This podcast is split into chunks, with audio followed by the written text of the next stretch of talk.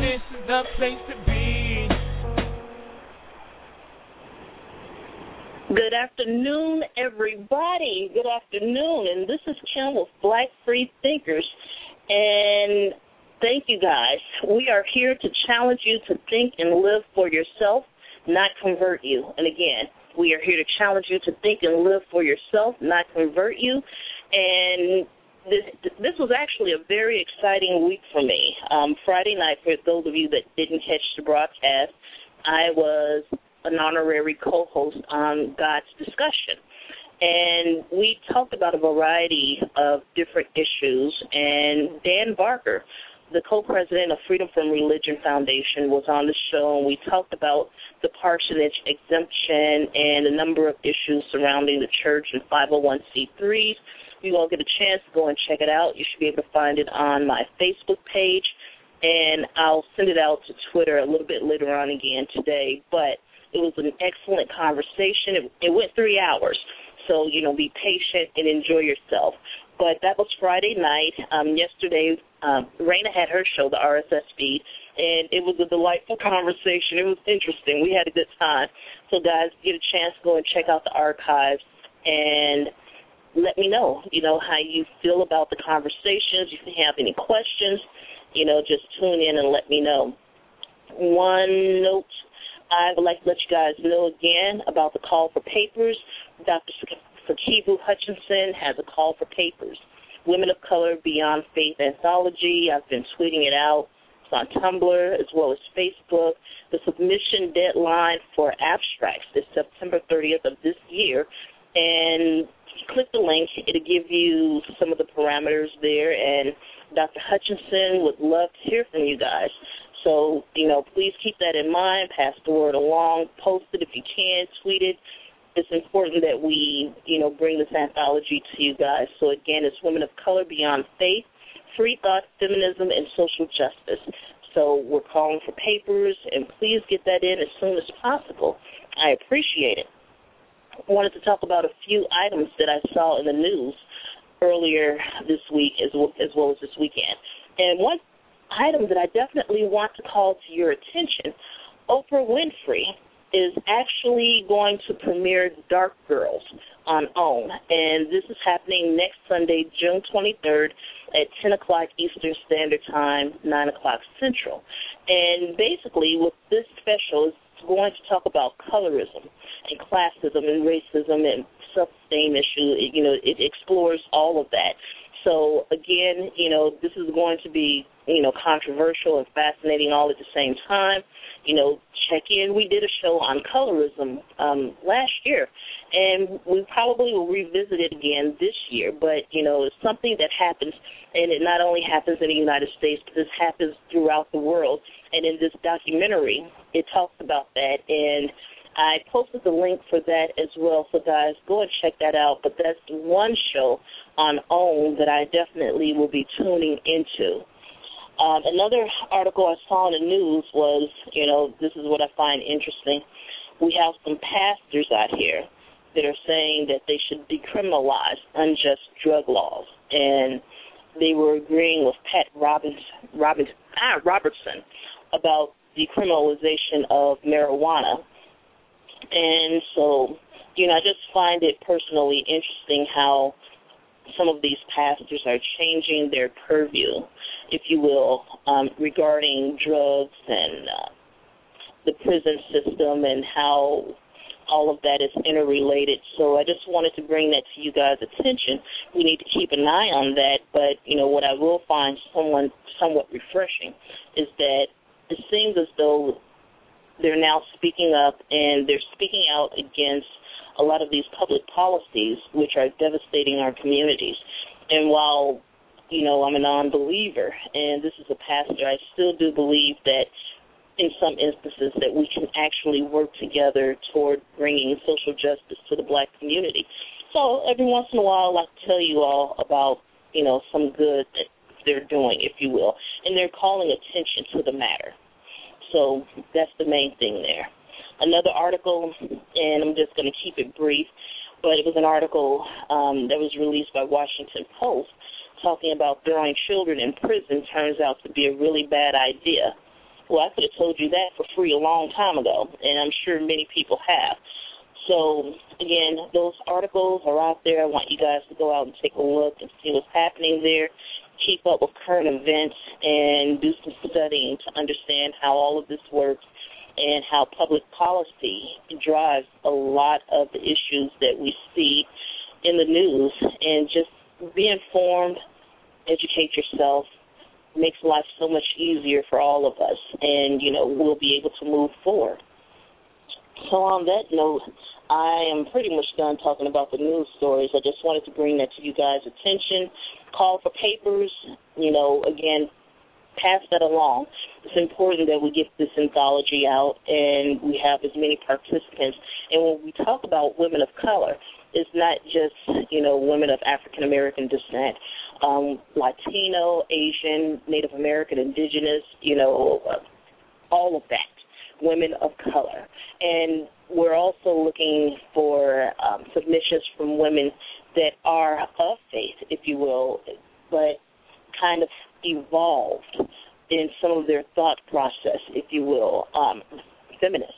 You know, you have some religious feminists out there, which I've heard that that's an oxymoron, but not necessarily. You know, I'd like to commend anyone as their thought process evolves and grows. So again, baby steps, everybody, baby steps. And on that note, today we have anti-intellect and Reverend Xavier on the line with us, and we're going to be talking about black male feminists. I have been looking forward to this show for a while, and I'm just really excited to have them both on today, and I appreciate them taking time out of their schedules to spend it with us. And we are looking forward to a fun and exciting and informative conversation. But I'm going to give them a chance to introduce themselves because I don't believe my words will do them justice. And so, without further ado, you know, we welcome Anti Intellect and Reverend Xavier to the show. Welcome, guys. Thanks for having me. Thank you for having me. Excellent, excellent. Reverend, do you mind telling us a little something about yourself today? well, uh, my is Xavier, also known as Reverend Xavier. Um, on I do have a Twitter at Rev underscore Xavier. I haven't been tweeting as much as I'd like because I work 78 hour, 70, 70 to 80 hours a week now, uh, which is fun, but it does get a little nerve wracking. Um, Georgia State University graduate, uh, majored in philosophy and English, minor in sociology. Um, I haven't completely lost my mind yet, but I'm getting there. Uh, I'm getting there. Um, and that's about it for me. Oh yes, and for those of you, I met Xavier. He was running around Twitterverse, and I offered him a job to drive the church van around to pick up these heathens so we can have Twitter Bible study. yeah, well, was a couple uh, of years ago. That's what happened. That's my story, and I'm sticking with it, right? okay. so like that's how I story. came I across like Xavier. Oh yeah, definitely. You know that job is always open. You can always drive the church bus whenever you want. and we have anti-intellect on the line with us today as well. For those of you who aren't familiar with him, you really need to check out this blog. You need to check out his Facebook page as well as his blog. And anti-intellect, do you mind telling us a little bit about yourself today? Sure. Um, once again, thanks for having me. Um, I'm Anti-Intellect. I'm a DC-based social media activist and essayist. I'm a graduate of Florida A&M University with a degree in history. Spent a little time teaching, um, but in between that, you know, I've just dedicated myself to social justice causes. Um, known for my Twitter activism, um, my Facebook activism. I'm also um, something of a Toni Morrison aficionado. You know, I, I'm kind of synonymous with Toni Morrison online. I'm proud of that. But yeah, so you know, I'm anti-intellect. I'm a feminist. I'm an atheist. Proud, openly gay black man. And um, my issue, I focus on intersectional issues, race, gender, sexuality, the God concept, um, things of that nature. So that's a little bit about me. Excellent, excellent, guys. And like I said, Xavier has a blog out there as well. If you all go to the profile page, you can click on the links. It takes you to Anti Intellect's Facebook page, and it takes you to Xavier's blog. So show them some love, reach out. They'll be happy to hear from you guys. And so, my first question to you guys feminists, black male feminists.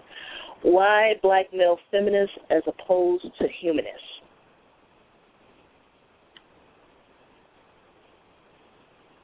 Well, I guess I'll start out. Um, my journey towards critical consciousness has come through black women writers primarily. Um, the writings of Zora Neale Hurston, the writings of Bell Hooks, Toni Morrison, Alice Walker. And so when I began to um, look at a philosophy that really gave me an opportunity to think critically about the world that I live in, that came through feminism, through the writings of Alice Walker, through the writings of Bell Hooks, the writings of Zora Neale Hurston. Um, you know, had my journey towards critical consciousness been different, and I came through some different, you know, philosophers and writers, I may have identified as a humanist. But my particular journey came through, obviously, Bell Hooks has had a monumental influence on me, um, Alice Walker, Toni Morrison. So I, I felt affirmed in feminist theory, feminist movement, and that has been the primary means by which I um, approach critical thinking, social justice through that framework. Um, I have no qualms identifying as a humanist because I think at the end of the day, it's not necessarily the labels that I call myself, but the work that I'm doing.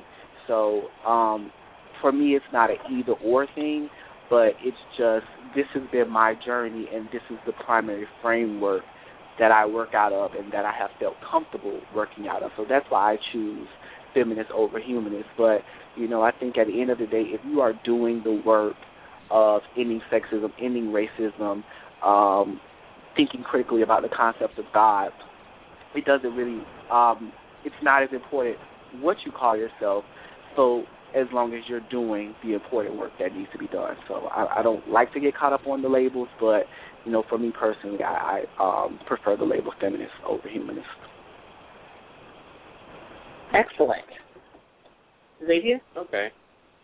Well, uh, let's see. I started uh, started my journey when I was teaching in college. Um, I was taking a sociology course and a women's studies course at the same time, and uh, a project that I had to do at the time. Uh, well, I got to pick the project, but I decided to focus on on black female atheists. And at that time, I was uh, going through uh, some changes with myself. I was uh, pulling away from Christianity and pulling away from organized religion and spirituality and that sort of thing. And once I spoke to uh, a lot of black females who identified as atheists, uh, that's where my journey began. So for me, it was uh, uh, academics plus uh, field work that got me going. And I'm still on that journey now. You know, I'm no longer uh, teaching and no longer in college, but I'm still still on that journey. Still awful lot.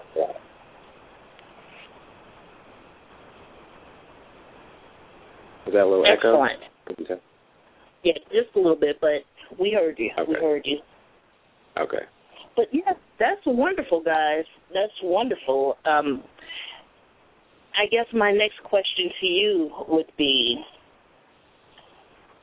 why would men, or why do men, or how do men benefit from feminism? Why does feminism benefit men, and why should they take part in the feminist movement?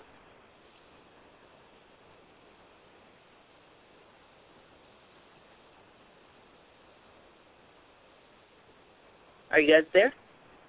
Yeah, I'm here. I, I was offering Rex the, the opportunity to answer this time because I went first last time, but Oh Um, no, I, know, I I- actually didn't. I actually didn't hear the question. There was a little, Oh. little delay, so I didn't hear it.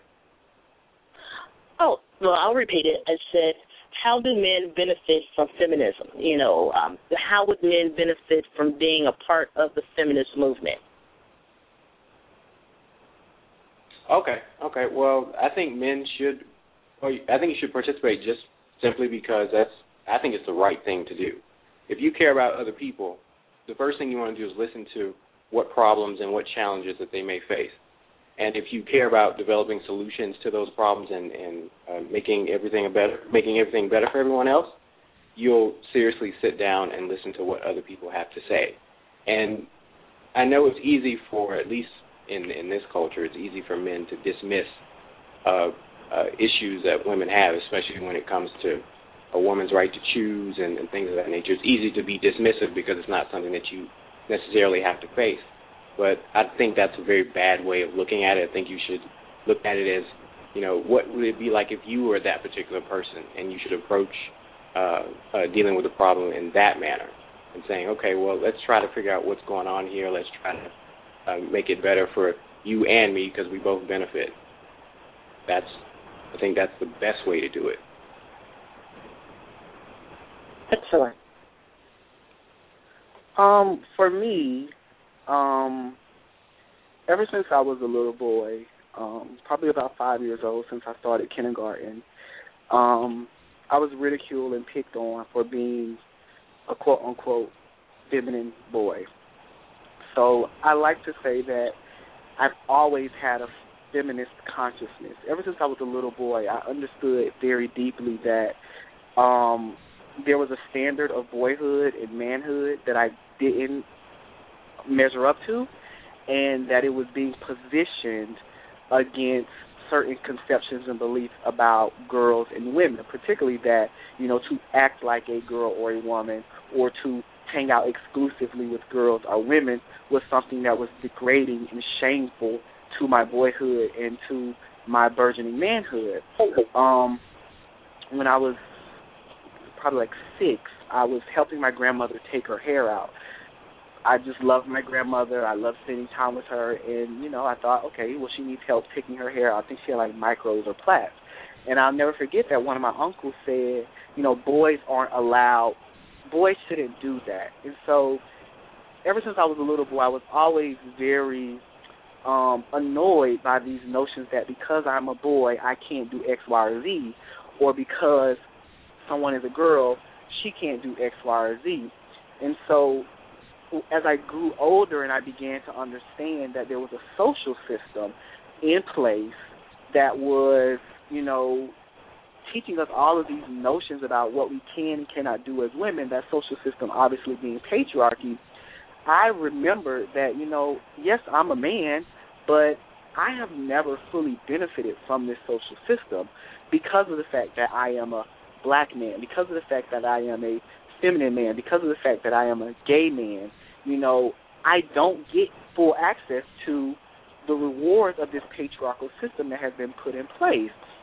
And so, obviously, you know, it's very important for me to work to end this system and movements that are you know, primarily concerned with ending this system, feminism, womanism. And so it's like, how can I be in solidarity with women who are the primary um, sufferers under patriarchy, but not the exclusive ones? So how can I be in solidarity with those people? And so that's where feminism opens up itself for me. And I understand the history of feminism. It's something that I studied. It's something that I take very seriously. And I know that there have been historical concerns about men's role in feminism, the notion of male privilege, and you know us occupying that space. But I also know, and I credit this to black feminists like Bell Hooks and revolutionary womanists like Alice Walker, that there's a place in the movement for everyone, and that feminism is for everybody, and that we have to all be mindful of the privilege that we have, whether it's white privilege, whether it's male privilege, whether it's class privilege, whether it's you know heterosexual privilege or cisgender privilege. You know, all of us in the feminist movement, we have to be mindful of the privileges that we have, and that's something that I'm always um, monitoring myself about. So, you know, I understand the need to have conversations about the role of men in feminism, but you know, if we want to end this social system, which is patriarchy, we can't do it with just women because, you know, we're all taught patriarchy as children. And it's going to take us all working to end that system um, if we want to see the transformational change that we have. So, you know, like I said, as someone who is punished in this patriarchal system because of some of my identities, you know, I have no choice but to work with feminists, to identify as feminists, to do everything I can using feminism to, you know, tear down this social system. So for me personally, that's how I look at it. Excellent, excellent. And, you know, as black male feminists, what would you suggest uh, that we as a movement,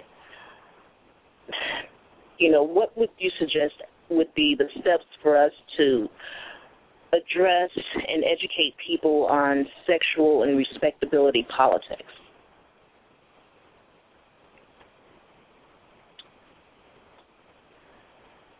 Sexual and respectability politics. Um, you know, I think our history is there for us to learn from and to improve upon. And there's so many examples of us undermining our own movement for racial justice or for class justice with you know by holding on to sexism and holding on to respectability politics and so you know we we we should look at you know the the civil rights movement and the fact that you know the the the two main identities that we have coming out of that movement what Martin Luther King and Malcolm X you know that there were a lot of women there.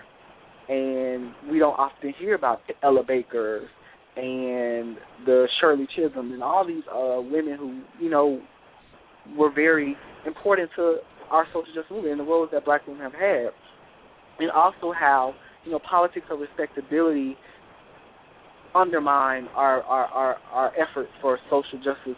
You know, thinking of the young black woman, I can't think of her name, but you know, she was one of the first people to stand up on a bus and refused to get up out of her seat, but because of the fact that she was she was pregnant and she wasn't married, that they pushed her to the side and you know placed Rosa Parks in that position. So you know exactly that would have been an opportunity for us to really show that you know we want to be more about middle class values and middle class respectability that we are really interested in the many faces of um, our oppression. And so I think you know we can use our history and look at those moments where we haven't always valued women's uh, women's roles in the in social justice, or we haven't always valued people who don't quote unquote fit the mold because they're uneducated or they're poor or they're inarticulate. So I think we should um, we should look at our history and, and, and try to improve upon that and learn from it.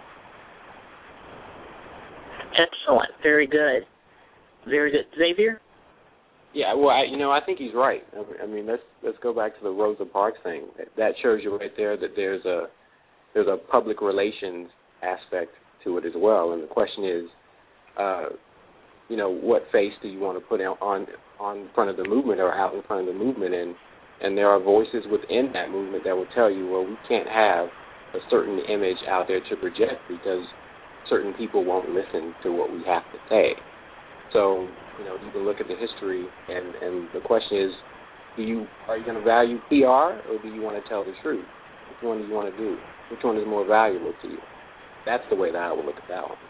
Like, okay, well, you're not going to show, you're going to show someone, you know, with Rosa Parks' image that's somewhat squeaky clean, somewhat middle class. You know, what what class of people, what group of people are you looking to speak to with that image? Exactly, exactly. We have Rain on the line with us, but we have a caller. Let's take the caller, and this is from 609. 609, may we ask who's calling? Uh, yeah, yeah. My name's Mohammed Kareem. Um, Hi, Mohammed. Uh, hi. Uh, I actually had a, a comment. That's okay. Uh huh. Okay. Um, well, I wanted to actually address the question that was posed that you posed earlier about why it's important to um, for men to uh, to, uh, to why feminism is important to men.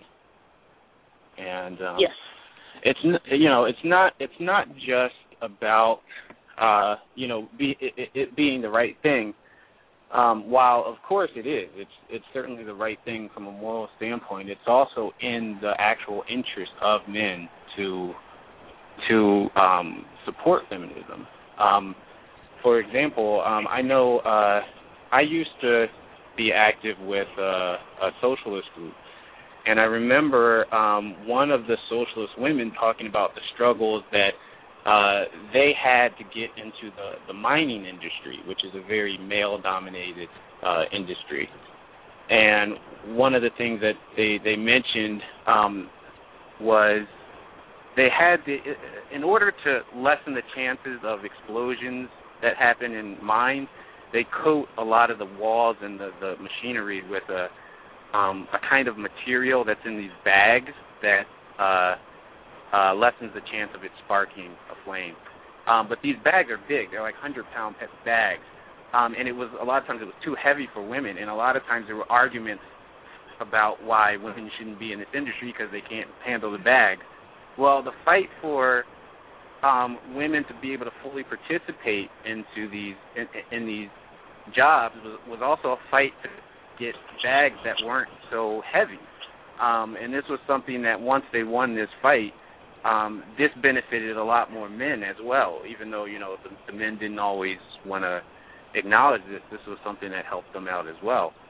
Um, there were less injuries, um, and, and less wear and tear on the actual worker, um, and and by fighting by um, men and women by by fighting for feminism one of the things that it does is it allows women to participate more fully in common struggles.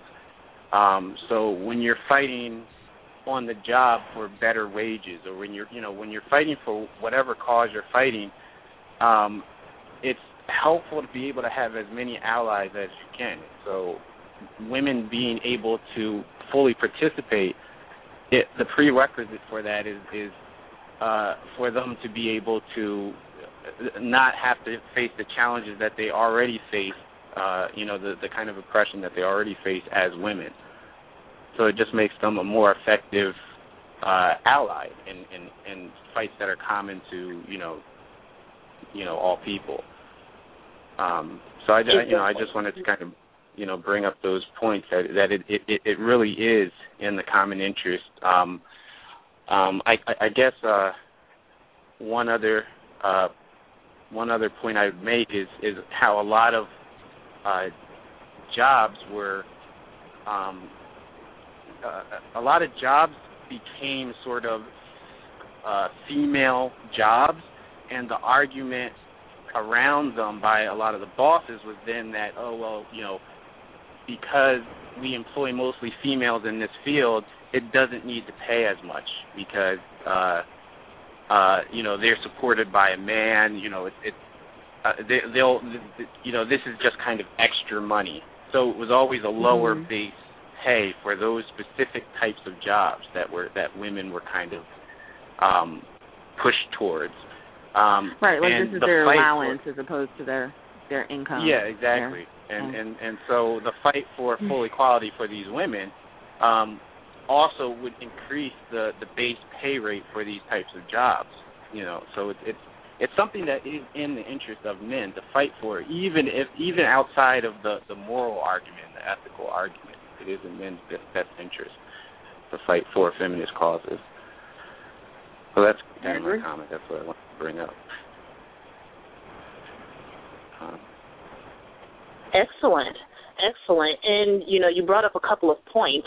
Not only did it benefit the men, less wear and tear on their body, but it also benefited the company because then you had less people injuring themselves, less, you know, they didn't have to hire people to replace the ones that they lost. Um, and, you know, the women, you know, did their fair share of the work. So it just helped the company. You know, productivity went up more than likely you know so i mean it helps out you know everyone in that particular situation which is why when you brought up the equal pay you know the equal pay act that's been you know that um, president obama signed into law you know it wasn't the first equal pay act but it was the more recent one you know uh, basically making salaries equitable wages equitable for both men and women that has helped everyone because again you know not every woman has a husband or boyfriend or what have you, you know, supporting her, exactly. and her money is her pocket change. That's not always the case.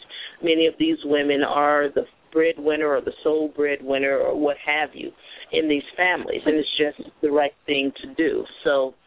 Well, I was just you know, saying it um, doesn't matter if it doesn't make a difference whether or not she is the sole breadwinner or not. It it's it's her Right. money. She needs to be paid. it doesn't matter if her husband makes one hundred and sixty thousand dollars a year and this little twenty thousand dollars she's making isn't really adding to the pot. It's her money. It's her. Give her her money. It's hers to do with as she wishes, as she wishes. Yeah. So, you know, again, you know, it with you know having men as part of the you know feminist movement, it just opens uh, you know a lot of different avenues. But you know, again, um, we were talking the other day about Mark Anthony Neal's book. I'm not sure if you guys are familiar with him, but Tim, I'm sorry. um, Can I ask a question before you before you go there? I'm Sure. sorry because I just cause I posted I posted the show everywhere, so I, I don't know who who's listening or who's tuning in, but immediately I was attacked because I posted this show. They were like, "Feminism that's that's a white white woman's beef with the white man," but then it got to black privilege, black male Uh-oh. privilege. And so, can you guys please discuss black male privilege so that it's not just coming from me, a dumb woman, because I'm obviously just stupid. Because Oh, you know, good. obviously this is a white man. This is a white man's beef, not a not a black woman's beef. right. Wait a minute. Wait, okay, I know that that was Raina, right? Yeah, That was Raina. where are you getting attacked? I just just humor me. I just want to know where. oh, um, I can actually, actually, you know, I think I might have to add you first. So let, Oh, let me go ahead and add you. Is it to that group? I think you had just made a comment to. I think I saw it on Facebook. Is it a Facebook group or no? I don't know. I, I posted this in like every group that I knew of, and like, yeah, some I didn't. Just just because I wanted to, I wanted to, you know, get people to call in for the show. But Okay. um, I'll send it to you. I'll send it to you. Okay. but you know when when women bring up feminism and in particular when we start you know sharing that with a lot of people especially in our hyper religious you know culture here um we get attacked.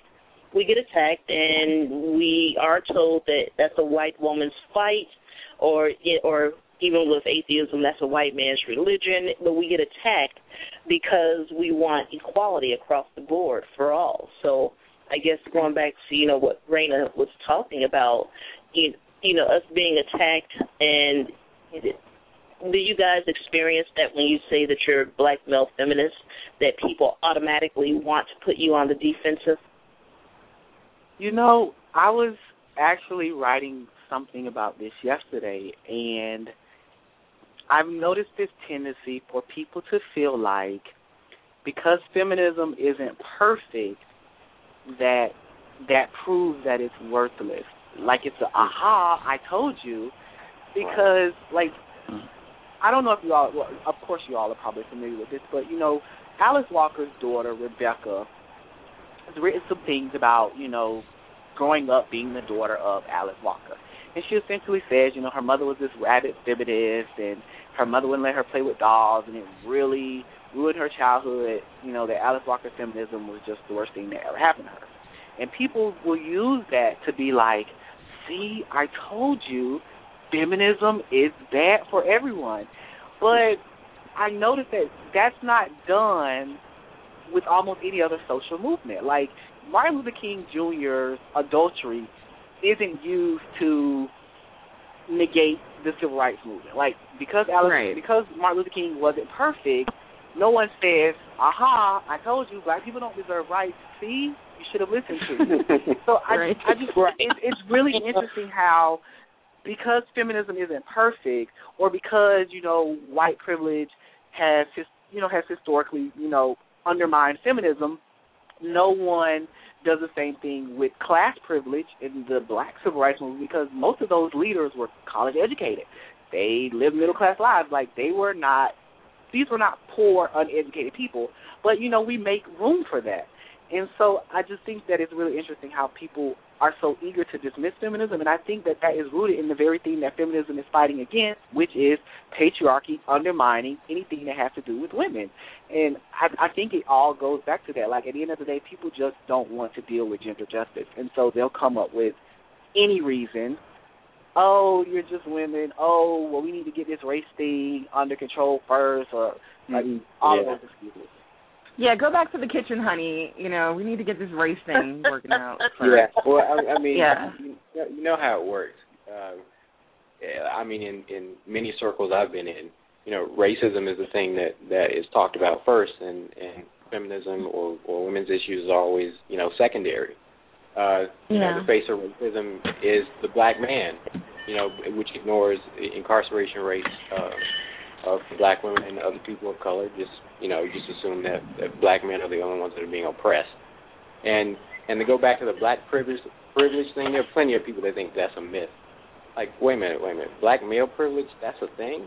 You know, it's it's yeah. it's it's no, seen as let me oh, tell you what this let me tell you exactly what this guy said. He said, I guess we get the privilege of being diagnosed with ADHD, put in special education and a shorter lifespan. But that doesn't negate like no That's one's saying that those things are him. okay. Like no one's saying yeah. that those things are okay. Like we're we're fighting against that, but that doesn't change the fact that the two Supreme Court justices that we've had have both been men. The first yeah. black president that we have is a man. Like clearly we're benefiting from being men, even as we're also, you know, not benefiting from being black men in particular. Like I don't see how right. they don't count they don't cancel each other out. Like yeah, because you have a heart, that doesn't mean that you're not also privileged. It it, right. it, it baffles me. Yeah, it, it it is fairly it is it is pretty baffling. Just like I had some someone try to tell me that we were living under matriarchy because seventy percent of black households are run by black women. I was like I was like I, I was flabbergasted. Like I I couldn't believe that this had come out of someone's mouth. You know what I right. mean? Like the ethos like where of do you those get this families from? are still patriarchal. Like yeah, women Yeah. Are the leaders in a lot of homes, but they're still teaching patriarchy. So right. Right. Yeah, it's it's insane. But could you talk a little bit? Could could you really like elaborate on what black male privilege is for for them for those for those people who might be listening? Because um I told them to tune into the show, and in fact, I told them to call you, but they probably won't because they're they're shook. No, no, no, no. Go Have ahead. them call. We, we want them to call. We want you to call. I told them to call. I gave them the number, but they're probably shook. But you should you're out probably there listening, you think that black Yeah, male privilege is a myth or it doesn't exist or any of this other crazy crap, please call in. We, we, we'd love to talk to you about that. Go ahead and call in. Don't Yeah. be scared. We don't bite. Well, not in this context. go ahead and call in. All right. Yeah. But yeah, if you could just elaborate though and like talk more about it so that they, you know, that maybe someone listening can get an idea because, yeah, I think maybe Well- they'll take it coming from you because I'm just a woman. You know what I Right. mean? They're yeah, not listening to talk me. about black male privilege, but I think they'll take it a lot easier from a man than from women. hmm which is unfortunate. But for me, the easiest way to understand black male privilege is the sense that privilege connotates you getting some unearned benefit in society just by virtue of you being born and you not being born as something else. So, in a white supremacist patriarchal society, being a male is going to give you benefits over women because of the fact that the society is male dominated. A primary example of this. When it came time to decide voting rights in the United States of America, you had two people at the table bargaining for voting rights along with, you know, to join white men. You had white women and you had black men. Now, Mhm. clearly, you know, voting rights could have been given to the black community as a whole, but they were not. Something interesting was at work that made it that only black men got the right to vote, not black women. Why was it that black men got the right to vote? Because they benefited from being men. White men could look at them and say, You're not a woman. And I'm going to Right. give you privilege over women, which is why black men got the right to vote before white women and black women. They're benefiting from something. We're we're we're receiving some sort of privilege, and that privilege is our maleness. That's male privilege. Right. There you go. And exactly. And who are the biggest um, perpetuators of uh, male privilege, black male privilege? Is it women or men?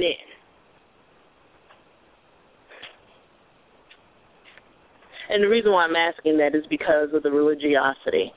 So when you go into our communities, you know, um, you know, who basically puts forth the black male privilege more or the you know the patriarchy. Because in my opinion again this is just my opinion while I see it you know and maybe because I think of it as a given from men from a lot of black men from what I've dealt with my personal experience but some of the more vocal um you know um perpetrators if you will are black women black religious women would you care to speak on that You know, I do think that there's a tendency for black women to latch onto this ideal of like the black man as head of the family. It may be rooted in a response to racism, however problematic, in this notion that, you know, historically black women have had a hard time seeing their men not be allowed to to be men and so they've kind of like bit the bullet, which has been, you know, to their own disadvantage. But you know, like for the black man to go out in the world and you know not be allowed to be a man, and then he comes home and he isn't allowed to be a man. I think a lot of black women are guilty of letting black men get away with their privilege because of the idea that oh well society is racist and you know we just don't want to make it hard on them. So yeah, I've definitely seen that in my own family. My grandmother every New Year she won't let anyone in her house before a man comes in her house because of some superstition that she has that a, a man has to be the first one in her house, and you know she's all about being a dutiful wife and you know her husband could cheat, but it was okay because he's the man and he's providing. So I've definitely seen that as well. And passing that on to their sons as well. Yeah. Oh yeah, Exactly. I've seen it in my own family. Um, uh, that that black men are, or by their their mothers or even grandmothers are, are given a huge pass uh, regarding their particular behavior. Some real ain't shitness. I don't know if I can say that. It's already out there now. But uh, um, I, I'll give you my cousin. He he's he, his life is reckless, but given the fact that he's he's a dude, his mother and his grandmother just give him a pass and say, well, you know what? It's it's hard out there for him. That he doesn't have very many opportunities. Every excuse in the world they can come up with, they give it to him. Now, the girls, on the other hand, they are chided for every single thing that they do. Doesn't matter how Exactly. minuscule it is. It's just the fact that you know they're they're women. They can they think well you know what she can take it. Uh, the male on the other hand he you have to kind of baby him. You can't really criticize him that much, and you have to make excuses for every piece of ugly behavior that he commits. You just have to say, you know what? It's hard out there in the world. Black men have had historically have been treated like this, and we're going to just go ahead and give them a free pass. I think it's I think it's awful. And when I say something about it, you know, they think I'm just preaching and, and acting crazy. I'm like, no, no, there's something, you know, not right and nothing good about what you guys are doing with this. So, the time. Exactly. Yeah, I see it. You know, we have, you know, I have examples of that in my family as well. I have Mario and Deborah online with us as well. And, you know, examples of that in my family, I have one particular uncle that I am not sure what he's going to do in the event that my grandmother, um, well, not if, but when she, you know, passes on, if you will, because this particular uncle has been allowed to get away with everything, absolutely everything. And with the men in my family, in particular, um, my uncles, my grandmother coddled him to the point that they are somewhat totally dependent upon the women in the family. And the women in the family, you know, like you were saying, how, you know, they're harder on the women in the family. Certain things are just expected. And even with these grown men, my grown uncles, my mom and her sisters, they're expected to take care of their brothers the same manner that my grandmother did. And you know, I've seen that passed down throughout the generations as well. And I just believe that it does everybody a disservice. It does mm-hmm. all, you know, the males and the females in these families, it does them a disservice, which is why when I talk about, you know, religion, you know, and our society and what they're teaching as far as the patriarchy and the privilege is concerned, how it's more destructive to families than anything because I've seen instances in which women were told, per scriptures, if you will, to stay in an abusive situation. And, you know, women have lost their lives behind that. And the whole time they were told that the men were the head of the household and that she was to submit to that man because of the pure fact that he was born with a penis. So that's why I believe that feminism, you know, it benefits everyone because I believe it takes a lot of pressure off of men as well because again, Yeah. in our society, you know, with the hyper masculinity and even, you know, the hypersexuality, there's this image that men feel as though they have to live up to. And, you know, as time, you know, goes on and we evolve, you know, those stereotypes, if you will, are starting to evolve, which basically, you know, takes me back to the point that I was going to make earlier about looking for Leroy, written by Mark Anthony Neal, and it shows how, um, you know, images out here were starting to evolve. And Raina, did you want to talk a little bit about that?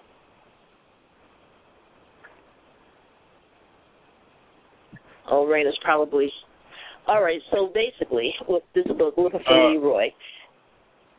Go ahead. Oh, I'm sorry, I didn't mean to cut you off. Um, No, go yes, um, excuse, excuse me, I am driving, so if you hear a little sound, it's probably the wind and everything. I'll put it back on mute since I get you talking. But, um, you know, someone as someone who reads a lot of history, and I get into a lot of history uh, books and um, podcasts and stuff like that.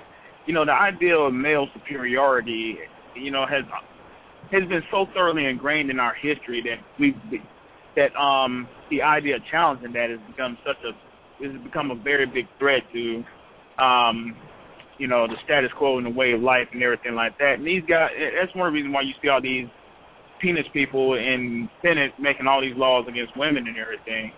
I mean, because you know, I'm, as I'm reading about a lot of things that occurred, you know, it wasn't it wasn't unlikely that if your if your village or your city was sacked by a rival um army, nine times out of ten, every male in that village village would be killed and every woman would be raped.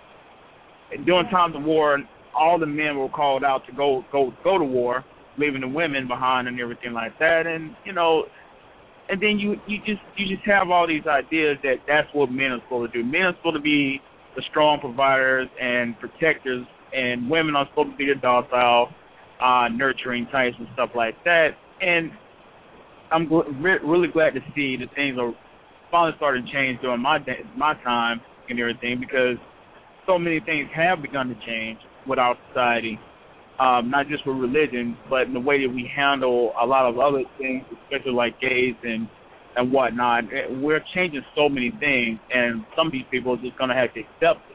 Like I'm, I get into arguments about people about uh, uh, women being allowed on the front lines of uh, in the military and everything, and I'm like, well, I don't see what, what's wrong with that. I actually applaud that because it shows that these women are as fully capable of operating millions of dollars of equipment as as a man.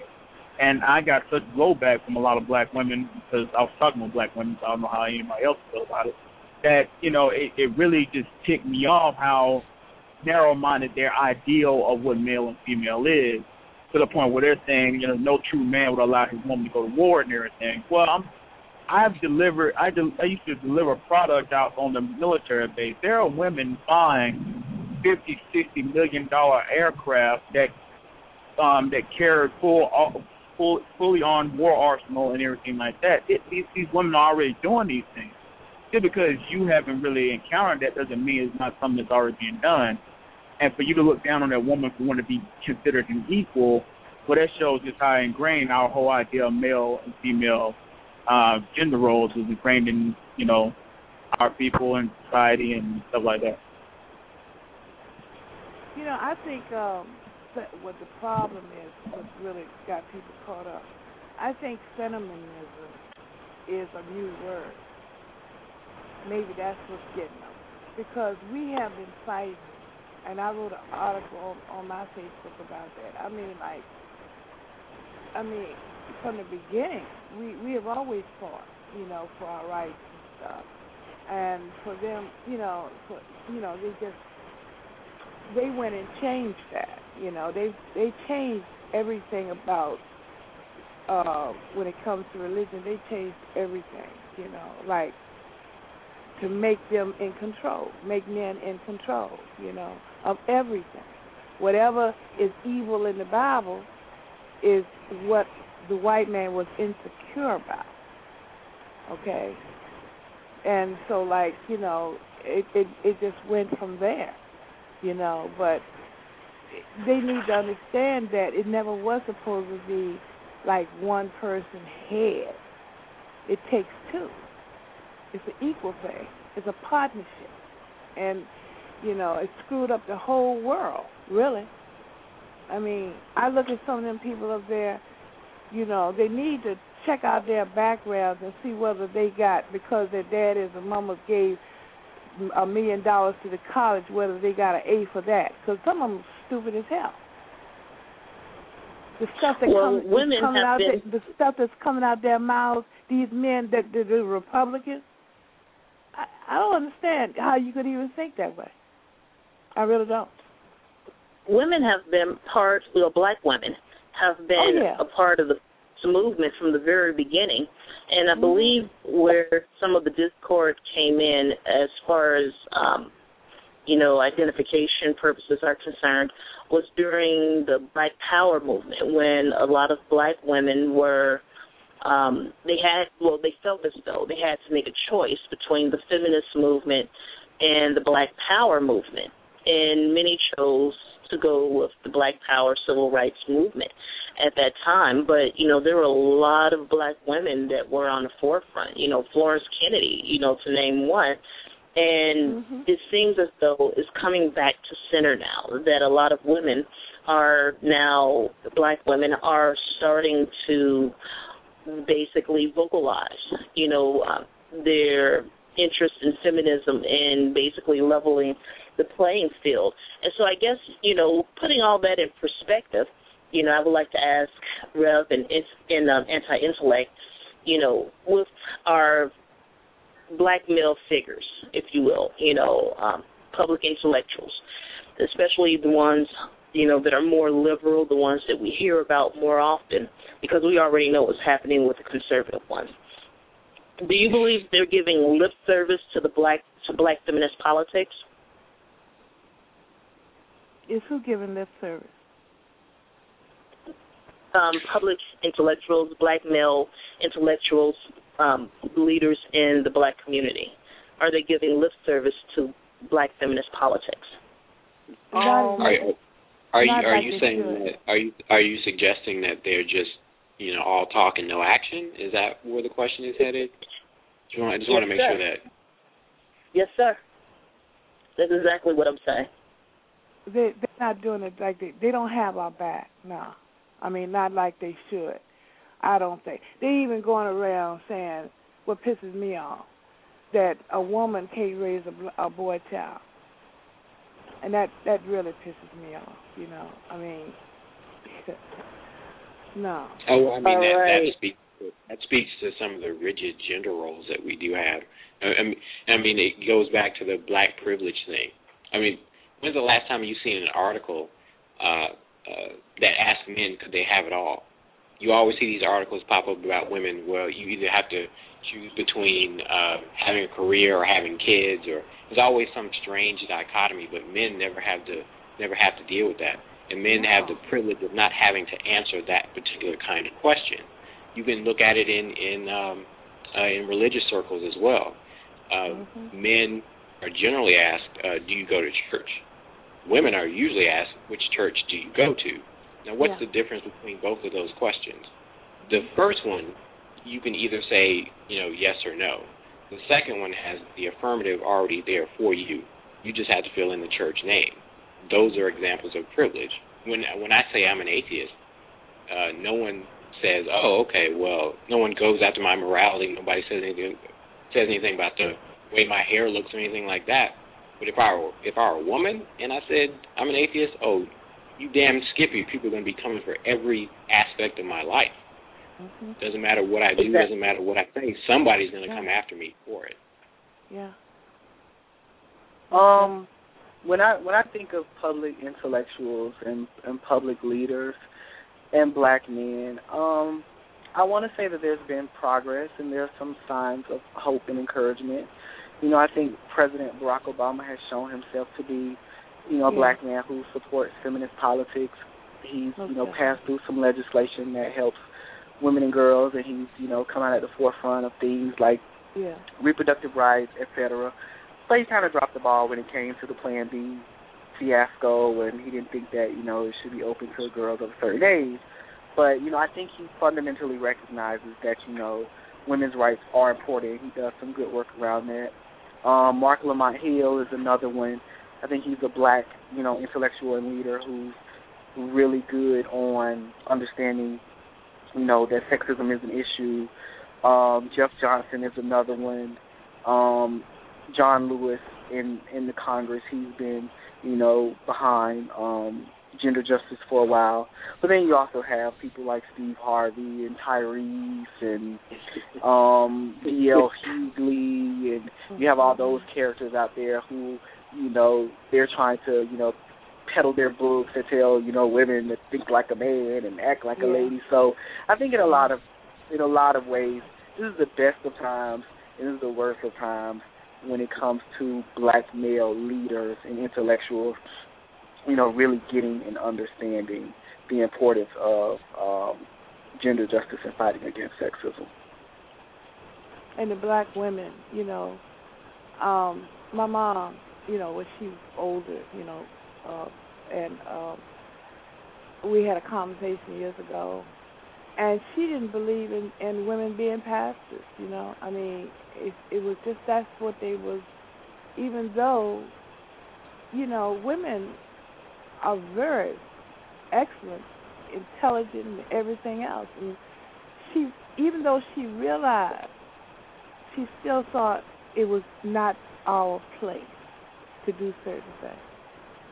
I had to grow up with that because my my brother got away with everything. I didn't. You know. and you know, it, it holds the dynamics behind that, especially um, in this country. And one thing that I've noticed that they try to use uh, to shut black women down, they will call black women angry, the Yeah. angry black woman, and that's a weapon used, you know, for a number of different reasons by, you know, all sorts of people, including black men. And I guess my question would be do you believe that black men actually do not understand where some of the passion and rage comes from in black women? They if, don't if want I to. if I may, um, I think there's a lot of misunderstanding on both sides of the equation because we we have so many people who have this idea that you're born with a, gene- a list and a genetic a genetic list of duties and responsibilities and protocols to adhere to based on your race and your gender. And when people start bucking against those th- that programming, that's when people start misunderstanding each other and, and thinking that one person is trying to be like like a woman is trying to be like a man, and a man is trying to be like a woman. And you know, I think that when a lot of a lot of women, you know, uh, um, start letting it be known that no, I won't, I don't, I'm not going to fit into this box. I'm not going to adhere to whatever your idea that you have of me has already been set in your mind. I'm not going to stick to that. And that's when it start looking like, well, you're angry and everything like that. And I just, I disagree with that, man. There- There are some angry people, period. But I don't think it's just. I don't. I think that if we took more time to break out of these boxes and these ideals of what male or female is, it there'd be a lot less anger, or it'd be at least, at least a more understanding of why women are angry.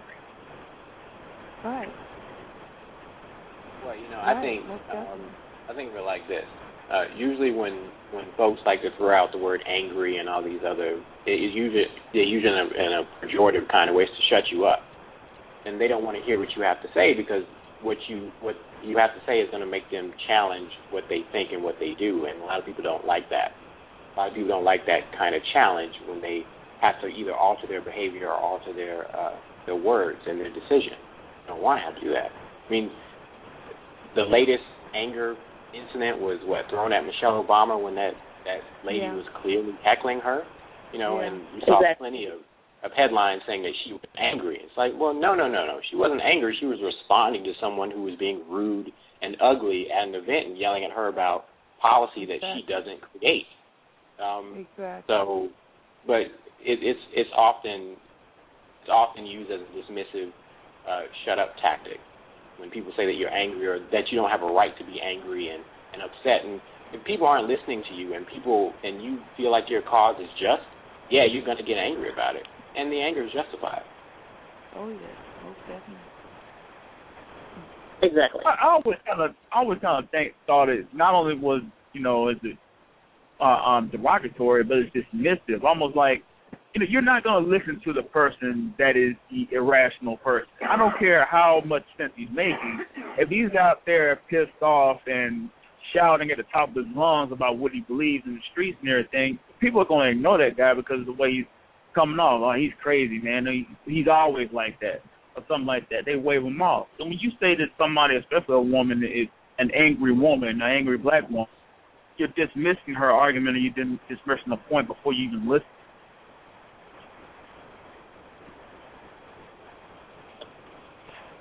Definitely, and definitely, and I just, you know, I just find it great that we're actually, you know, able to sit down and talk about this, and we'll, we're able to move forward because, you know, the feminist movement, you know, this third wave here is starting to gain, you know, a lot more traction, and I'm just happy to see that there are men, in particular, black men, that are joining in, you know, in this fight and putting forth, you know, very, very cogent reasons as to why it's important that they participate in this fight. And, you know, I find it interesting when you brought up Steve Harvey.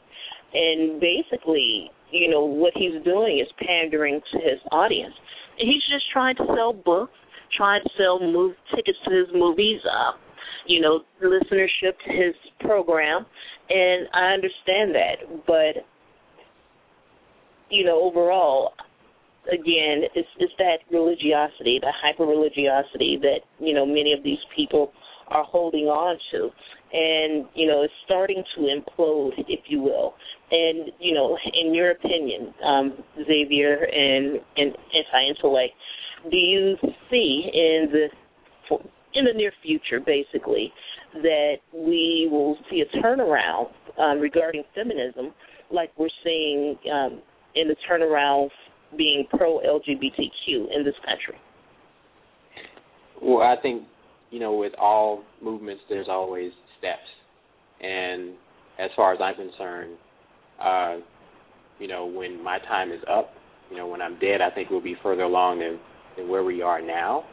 Uh, but I don't expect you know things to to be complete at that point. Just pass the torch on to the next group of people, and they continue to fight from where you leave. Um, as, as far as you know, people like Steve Harvey and all, you're, you're always going to have clowns like that. It, right. And the question is, is you know, how do you turn down that megaphone that they have? How do you get people to listen to the message that you have uh, and pull them away from from them because they're very powerful. They they're charismatic. People fall in love with their personalities and they have the look and you know you can package shit up and it's still shit, but it looks pretty. You know that's what I'm saying. Exactly. Um, you want to pull people away from that, and and that's happening. Uh, the the pace of it, I'm not sure of the pace, but I do think, uh, at least I have hope that uh, people like that and the rest of the relationship experts or whatever they call themselves now, that those voices will be diminished, or or at least we can mitigate the damage to a point where you can look at them and laugh at them for what they really are, idiots with with microphones.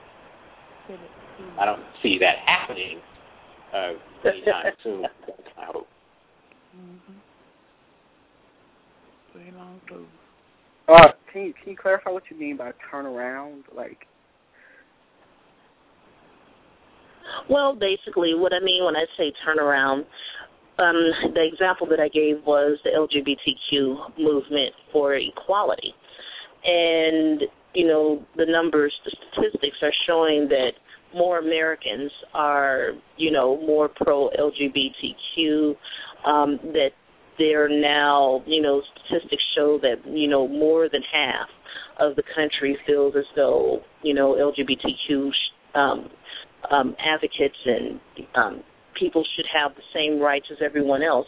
And so, I guess my question, you know, just to kind of parallel that is, with the feminist movement, do you ever see in this country turning around that basically more than 50% of the country will be pro feminism, pro equality for women?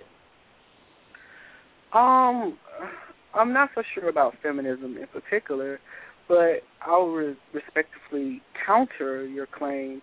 Um, I feel like the the the headway has already been made for you know women's right in this country. I mean, we've had women move into you know the workforce and in positions of power, and we had Secretary of State and we've had Supreme Court justices. So I think the country has been there when it comes to women in leadership positions and you know women's right.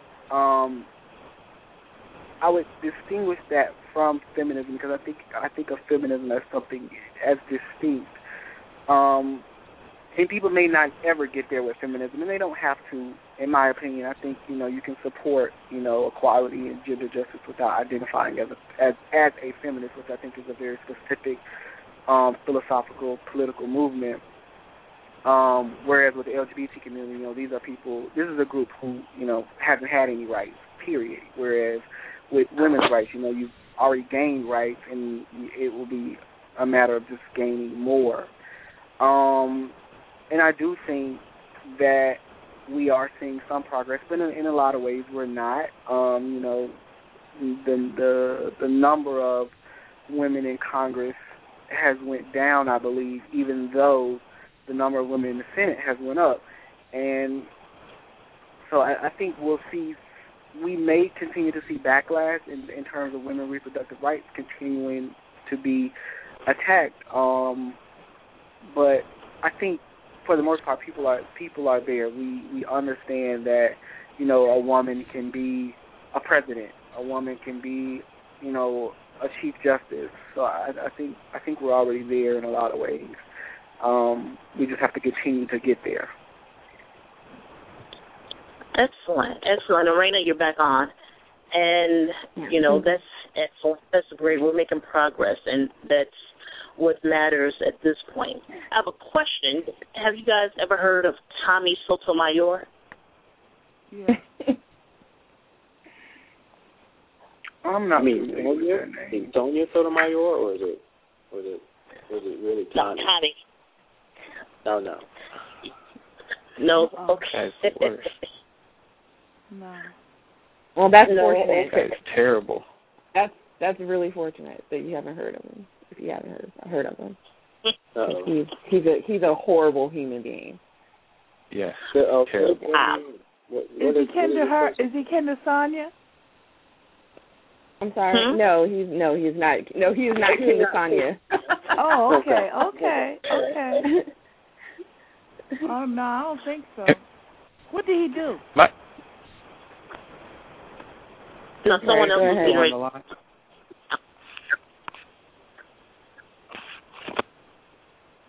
ahead. getting on ready. the line. Okay, Raina. Um, so tell them about Tommy. Okay, I'm I'm sorry. I thought someone was uh, saying something. Um, Uh, Yeah, I was you know, Tommy.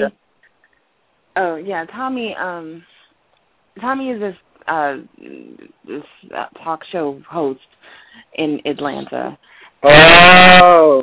He he basically hates black women, hates them, um, and claim and claims that he that he's trying to help them by calling them beasties and hair hats and um all types of half breeds and and bitches and all other types of um language. Um and basically blames them from for everything for for like you know concerning like the downfall of the black race. Like black women apparently are are single-handedly responsible for everything that's wrong in the community So what we have is another redundant bag of protoplasm who has a microphone and says every incendiary and ignorant thing that comes out of his mouth. and he's very popular. And he's very Uh. popular among i find um a lot of the black atheist men in this you know in this in our community. Like Oh, i see them posting videos and i'm just i i can't understand. I'm like why you think this is at all productive conversation is beyond me you know and it just and, it, and it, i don't know and it brings to mind something that someone brought to me a while ago and just thinking that um it seems that there seems to be some misogyny in our in our little tiny collective of black atheist men Seems to be there is. There is. yeah well well i was i was being nice um but my friend my friend was saying that maybe there's um that that is significant in in maybe helping to understand why they left religion you know what i mean mm. Mm. Yeah. so Um, you know, interesting because even in the, you know, atheist community, and we spoke about this at one point, that there's quite a bit of misogyny and homophobia. And so, you know, we've been kind of talking about that, and those conversations are definitely going to ramp up. But you have people like this gentleman that we're talking about, um, basically they're out there, and you have a lot of, you know, atheists and free thinkers that agree with him. And you know, as a matter of fact, you know, in in a couple of circles there was some backlash to doing this show because they do not believe that there's any such thing as a black male feminist. As a matter of fact, some of them would even try to charge um, some of the men that you know call themselves as black male feminists as trying to pander to women to get more women um, in their stable, if you will. So? I just whoa, find whoa, it, whoa, yeah, because me being a gay man, the last thing I want is more women in my stable. right, and you know what? And and even even as a straight guy, that's that's a that's a ludicrous argument to make. Yes, you really think that I'm doing this for to to gain points? You know, that's really what you. That's really the suggestion because it, it scares you so much. That's the ridiculous argument you have to come up with. That's that's But hilarious. that is out there. That I'm not going to say that there aren't men who use solidarity with women to get women because it, it exists.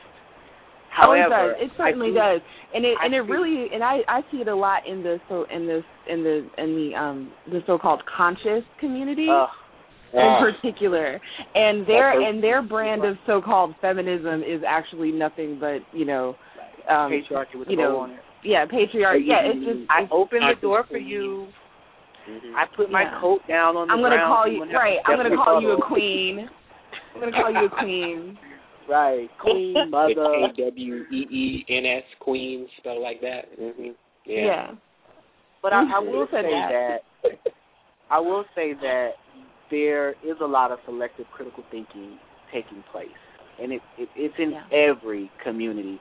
It's in the feminist Oh, yeah. community, it's in the atheist community, it's in the LGBT community, where people only want to think critical about the issue that they feel affects them the most. So how Yeah. you can be like anti-homophobia but racist, or how you can be anti-sexism but transphobic, or mm-hmm. right I think people don't understand that like it's not enough to just be critical about one issue. That you have to be critical about all issues. So Thank you, you. Guys thank you thank are- you thank you You get these Thank guys who are very critical about the concept of God and very critical about organized religion, but are very willing to give a pass to patriarchy, give a pass to white Yeah, supremacy. and it's just so like, and it's so and these are the same men who say that they don't believe in God, but they believe that men and women are fundamentally different, that they've been Right. fundamentally created different, and it's like it is, and I, it's just it's the same I, kind of thing. I can't like, believe that I'm talking to someone who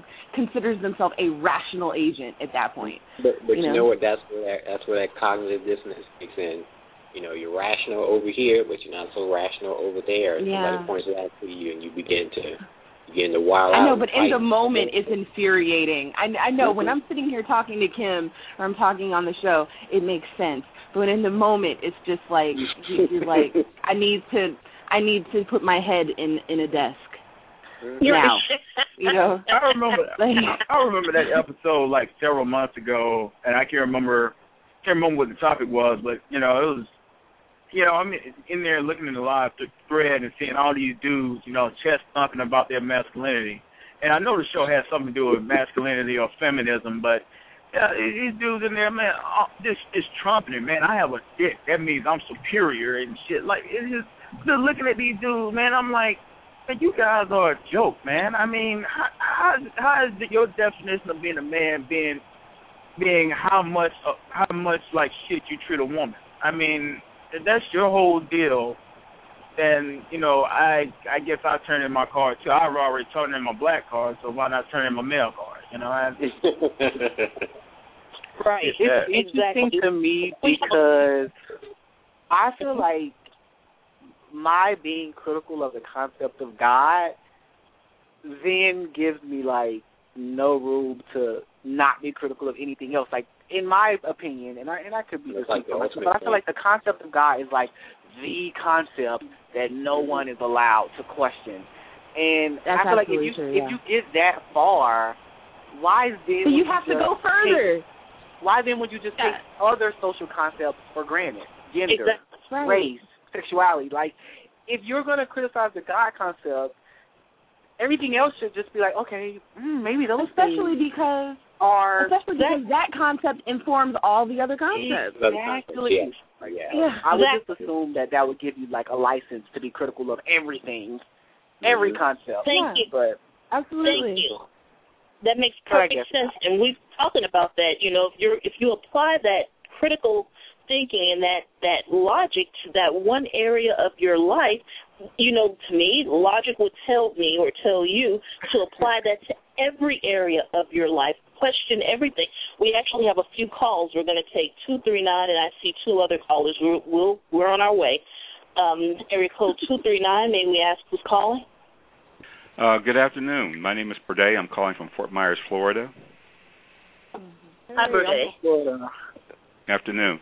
Uh, enjoy the program. I just uh, I was been listening, and I just wanted to kind of cast my two cents in on why I would classify myself as a as a black feminist, male black feminist. Um, a lot of it doesn't have to do from reading. It's actually from uh, growing up with a um, a mother who basically raised four children on her own and pretty much uh, was a force of nature and really just told us to call things the way we saw it. you know, uh, really telling us that we had to use our own minds and use develop our own skills to make things happen. Uh, one thing that I've I've seen over the years is, um, you know, we seem to have, uh, as a black as black people, have uh, adopted like a, a luxury of separating ourselves, male and female. I just remember with my uh, grandparents growing up, they worked together, and uh, that that type of thinking seems to have uh, fallen by the wayside in our community. Uh, yeah, there were roles that people played, but there was always a need to work together. And um, I remember when I got out of college about 30 years ago. I'm in my mid 50s right now. Uh, I was talking to some brothers who were um, talking about their wives staying at home and you know not needing to work. And I said, well, I, as black people, I don't know why we have that luxury. Uh, we're behind as it is, and we seem to be falling further behind. So um, I just want to throw that two cents in. Um, can I ask you a question? Yes. Yeah, caller. You you said that your your notion of being a feminist stems from your your, your strong black mother. Now, were you familiar with the term feminism growing up? Or Absolutely not. We're ta- we're talking about the the we're talking about the late '60s, early '70s. I mean, just totally ignorant to it. No, no intellectual concept. Just seeing uh, a woman who just worked her ass off to make sure that there was a kids had a roof over their head. She was very honest about uh, making sure we didn't make the same mistakes that she did, and um, you know, uh, getting married young, having kids early, and uh, that's pretty much where I've gotten it from. And seeing and actually working with women similar similar to that has really shaped my my thinking on on working with other women. Right, and I understand that. What? Just to clarify, I like I said, I've always had a feminist consciousness, but the political term feminism didn't come to me until much later when I got exposed to it in college. But I, I definitely think that for a lot of us, we we we have that consciousness and we're aware of you know it's just the right thing to do.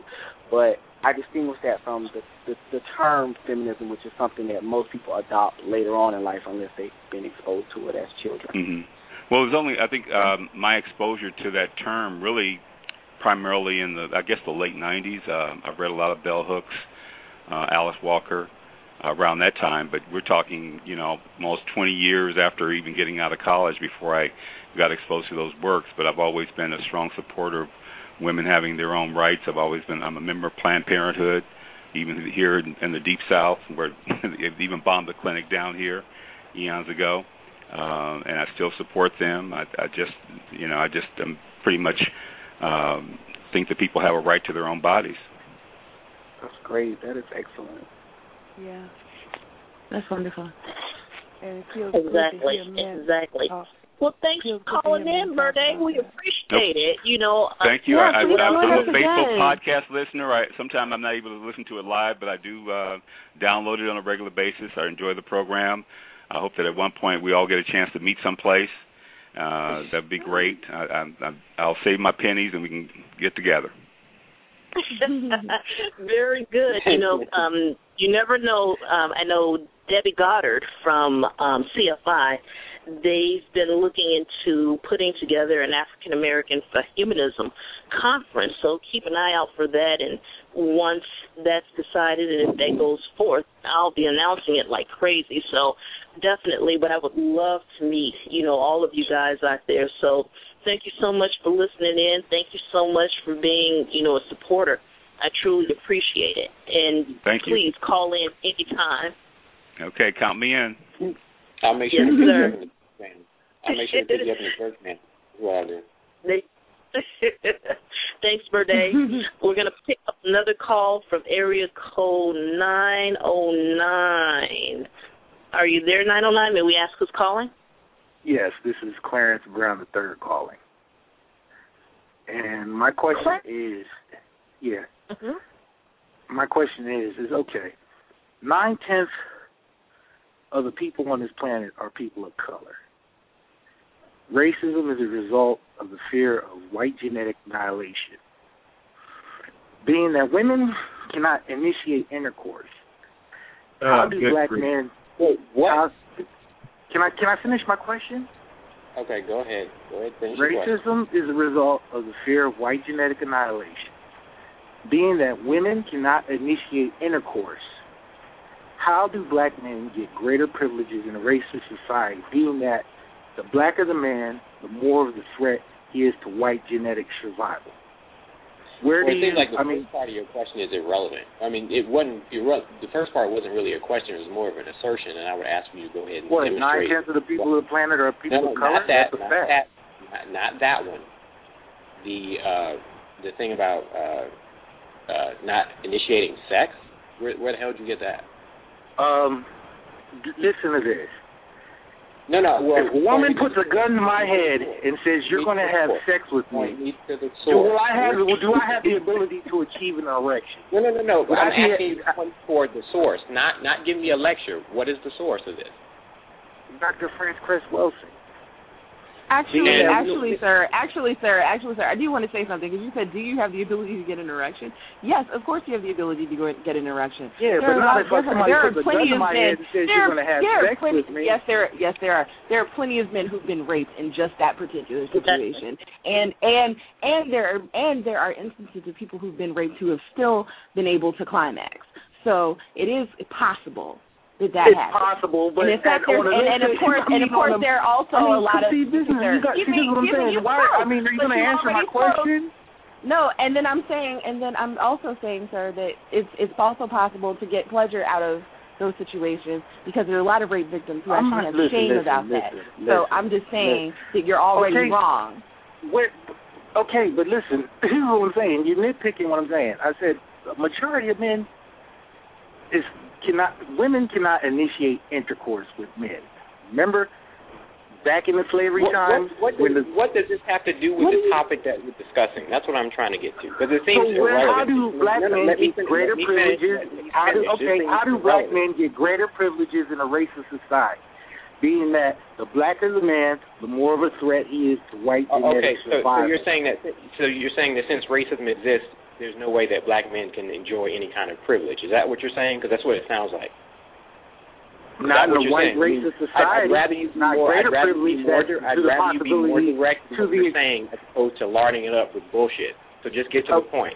Dude, Are you dude, saying that you now you're cursing, is why are you cursing when we're trying to If debate? I can, if I can interject, if I can Don't interject and, and try to try to answer your question, because even even though I, I don't agree with the way that you premise the question and how you introduce the question, I do think that we can have a productive conversation about the ways in which black men are privileged in this society. And no one's denying that this society is a white racist society. No one is denying that. We get that, and we all feel that, both men and women. However, as a black man, emphasis on the word man, there are certain things in this society that you don't have to worry about as a man. You've already, you know, came, in, you already have in your mind that, you know, women can't initiate sex, which I don't agree with. But let's talk about this this, this topic of sex and, and what it means for men and women to engage in sexual activity in sexual in, in sexual violence in society. As a man, black man, when you walk down the street, you don't have to deal with the threat of being raped. That's not something that crosses your mind. Yeah, but I got to deal with the threat of police brutality. Hey, I got to deal with okay, that. listen, listen, white race listen, people. I mean, listen, I- no one I agree with that, that, though. but listen, You- this you- is you what I'm saying. listen to me This from is the what I'm premise getting that one Hey, thing Kim, that, that mute this him. either or. him It's not for either minute. or. Just because you face police, police brutality doesn't mean that women don't also face things. Women have to deal with police police brutality as well as street harassment from men. But you think that that's just something that you get to do, or men think that that's something that we just get to do because we're men and we can talk to women any kind of way that we want to on the street by virtue of us being men. So recognize that yes, you deal with things, but women also deal with things, and I think that's your fundamental flaw in the way that you're conceptualizing this concept of male privilege. It's not just about what, and, and I think even the fact that you think that you own that that oh, that only the things that you go through count is an example of your male privilege. So Yeah. for you Exactly. About police brutality and ignore that women are street harassed, that they're raped, that their reproductive Right. rights are taken away from them, that they can't get equal pay for their work, it shows that you are you are in you are entrenched in male privilege. Exactly. Yep. Exactly. If, if this and what I find, go ahead, hon. Go Go ahead. uh, if this country were to be invaded by a foreign power right now, the first thing that's going, the main thing that's going to happen is that the women will be raped. That happens in any type of war and everything. So, you know, I mean, Well, keep in mind, keep in mind that keep in mind that um rape actually happens to men too, and that there are Hello. a, a, a, a Yeah. large Prison number. rape. Have you ever And of and keep prison it and keep are right raped and keep in routinely? mind and keep in mind that a lot of men in the Congo, for example, have been raped. As Yeah, a, I- as a yeah, I process of that of that ongoing war. So, But how does and, that and deny it- you of male privilege? How does women being raped deny you of male privilege? what the? Exactly. And what I find interesting is that he would use the premise of sex and men initiating sex. And coming from, you know, my particular female perspective here, the fact that he built his entire argument on the fact that he believes that men initiate sex, to me, you know, it just points to the rape culture. And I don't oh, even think Yeah, he yeah. understands, you know, how he framed that argument. And I would caution him to go back and rethink those words. Well, I mean, I mean, he's also coming from the perspective that racism trumps everything else.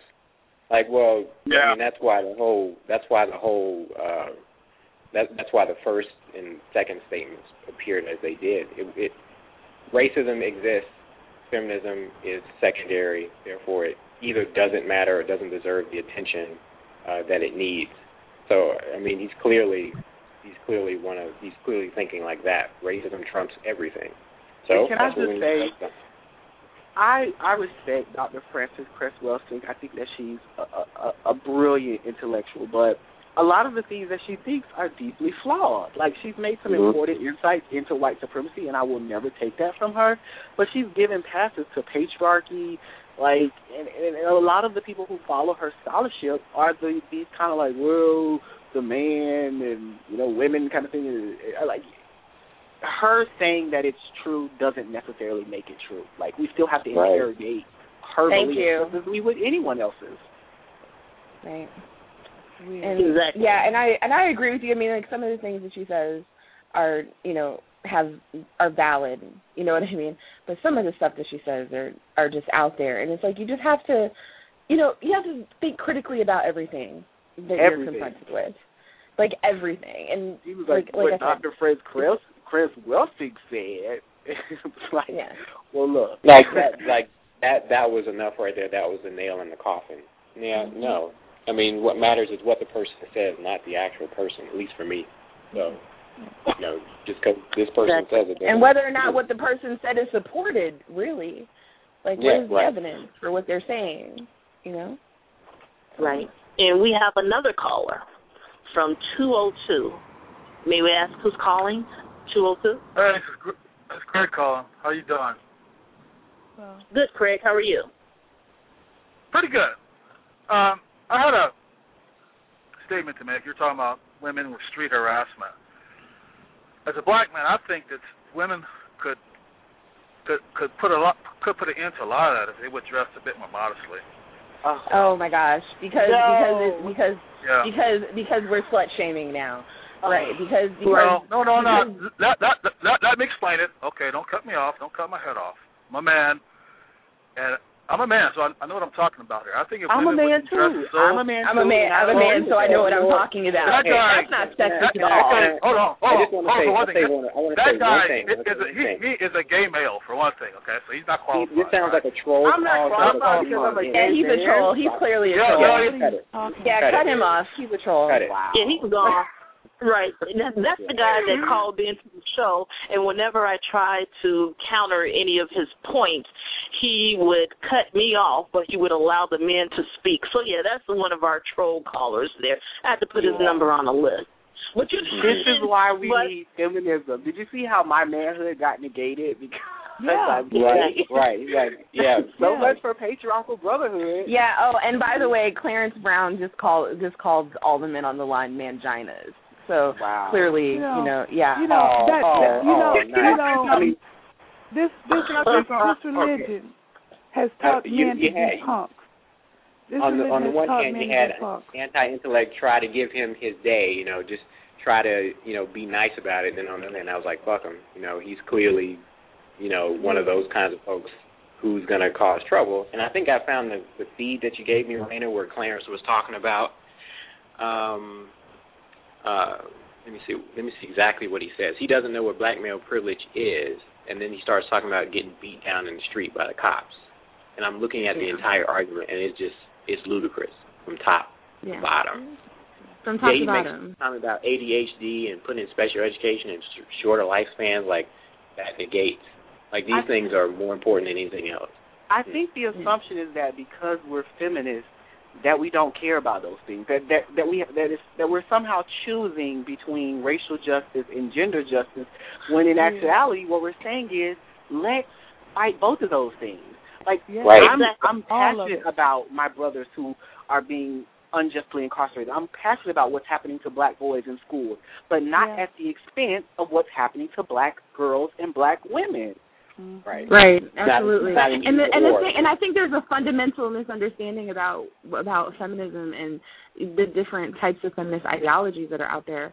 And there's this idea that somehow that you know black women only got on the train in like the 1960s when Right. when when arguably when arguably we laid the tracks. You know what I mean? Exactly. So Exactly. You know, you know. You know, um, I think I benefited. I used to count myself very unfortunate that I didn't grow up with a strong male uh figure in the household. You know, my grandfather my grandfather helped raise me, but my grandfather was very silent. My grandmother was the, the matriarch of the household and whatnot. So growing up around someone who was strong and who did take charge and who did who did um command order and respect and everything really taught me uh, an idea of feminism before I even knew what the concept was.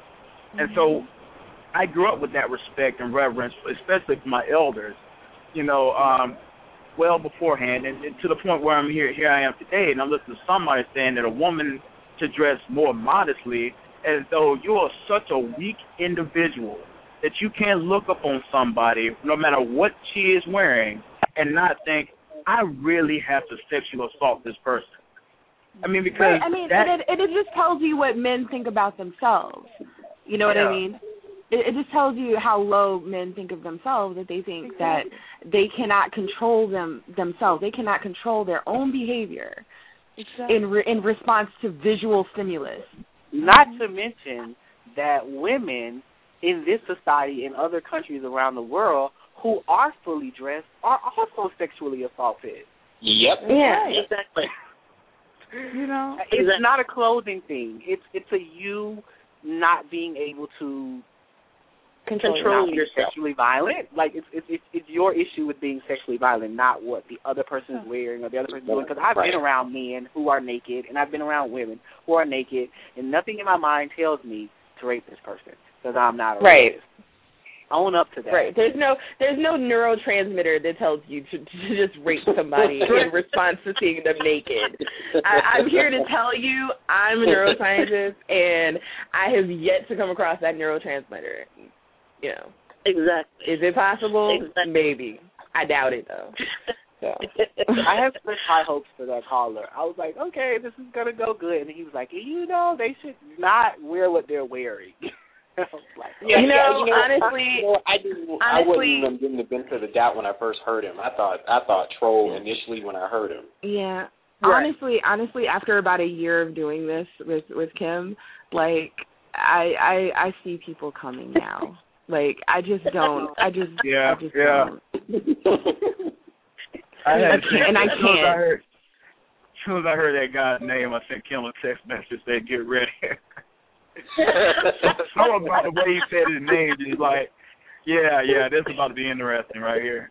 Yeah, yeah. You know, but what I Oh, find yeah. interesting about all of that is we get we deal with some of the same people in life. Now he's a troll caller, but there are men and some women, but particularly men, some black men that believe that. They actually believe that. And one of the reasons why I don't necessarily get too upset with the troll callers because all it does is it gives me another perspective. It helps me to strengthen my arguments, you know, when I do encounter someone like that because we can and we do encounter these same people in life and you know in some with even you know um worse you know constructed type of arguments so it's you know again you know you learn from it and you move on but you know it's interesting how he wants women and some men in general because this that's a very real concept and issue how they you know, go to the slut shaming, if you will, and they say, well, if you dress a certain way, then men, you know, would not want to rape you. However, they never talk about self-control, self-discipline. Why aren't men taught to not rape as opposed to telling women to cover Exactly. themselves What- up? And, yeah. Exactly. Exactly. We're teaching women. We're teaching women what they're supposed to do in order to avoid rape, and then we mm-hmm. and then we don't teach men just to It control don't matter themselves. how you dress. It don't matter how It's you terrible. dress, man. And it's so Yeah. interesting that this same advice would never be used to justify or excuse what happened to Emmett Till. Like no one would but I fathom actually that. No have one seen would tell I've seen people do that though. I've seen Even to people do that. Till? I've seen people use this. Well, not necessarily to Emmett Till, but but to Trayvon, oh, talking oh, about right, his, we, we talking heard about that. hoodies Okay. and, and and and street attitudes. And I've heard black people say that, which is really Oh, yeah. unfortunate. Yeah, yeah. You I had, know, a, I you know- I had a discussion with a coworker about that, and he was saying that you know if uh, Trayvon wasn't dressed the way that he was dressed, he'd still be alive. That's a lie. Right. Thinking, That's what a the lie. hell? Seriously? You really think this? Yes, they do. That's a lie. Wow. Yep.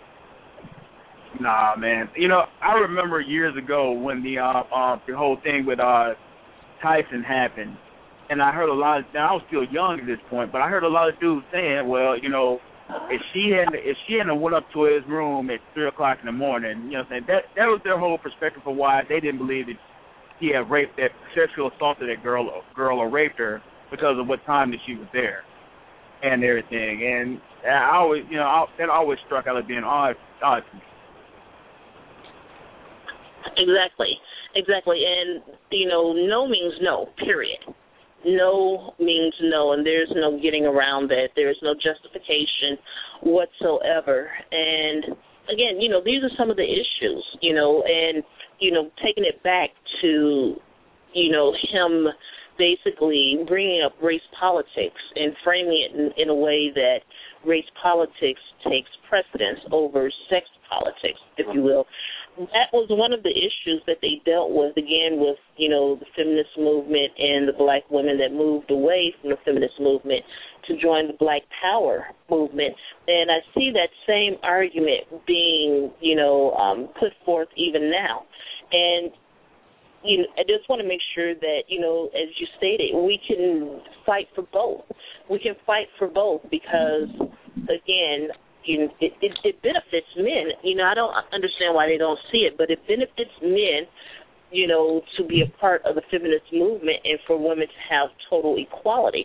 But again, I also have to take into account, you know, the religious mindset and, you know, again, the paternal society that we live in, the patriarchy, and also the privilege. You know, all of those are factors in, you know, what's happening and why people believe what they believe. And, you know, unfortunately, we have to start dismantling these you know these different thought processes. But it's getting better you know it's getting better and we're putting the message out there. And the best way to get it out there basically is we just have to continue to repeat it and continue to have, you know, wonderful men like, you know, anti intellect and Xavier and Mario and, you know, William and all the you know, Carl, you know, all the gentlemen that I work with. And you know you you guys are great. So, you know, continue on, you know, putting out your truth. Continue on being a part of the movement, putting forth these cogent and tight arguments because you know, definitely, you know, you shut that guy down. And it's important that, you know, the women see that we have male allies. It's extremely important because, again, you know, it, it lends credibility and validity to the movement to know that there are men out there that, you know, stand in solidarity with us. And, yeah. you know, we've made a lot of progress, you know, definitely a lot of progress. And you know, going back to this, I just feel that, you know, having men, you know, identifying as feminists, you know, it helps us to build a stronger counter to sexism. And, you know, would you guys agree? I, I, I oh, yeah. absolutely think that our privilege can be used in the service of feminism. You know, take it and put it to a good use as opposed to mm-hmm. a, a use that's just going to further reaffirm patriarchy. Right. Totally agree. Yeah. Most if more people are going to take your voice seriously, if more people are going to believe that what you're saying is legitimate, great. Use it in the service of ending sexism. Exactly.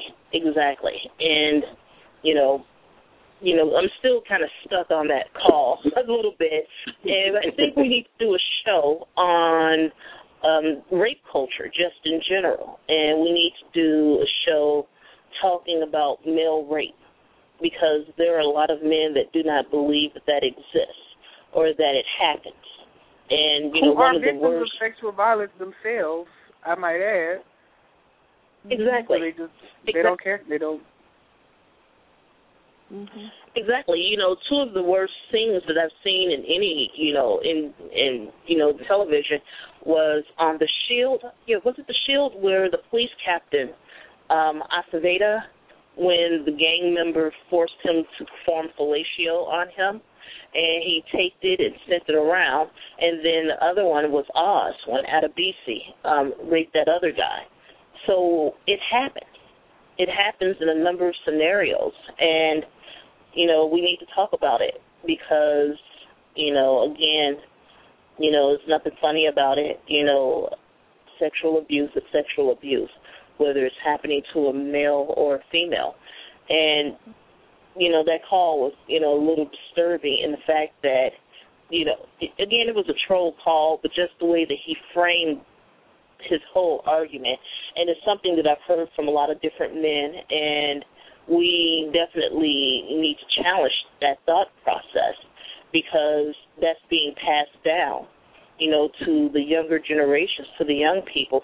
And I guess I would ask Xavier and anti-intellect, you know, what words would you all give to some of the younger men, the ones that we can possibly educate and salvage from that type of thought process? What words of encouragement would you give them? Well, for me, I would say that if if you want to be an ally, the first thing you need to be able to do is be a good listener, and you need to recognize uh, that the assumptions that you come into this movement with, or anything, uh, are subject to be challenged, and you need to be able to adapt to change, and do so quickly, or you'll get left behind. That's all I really have to say about that. Mm-hmm.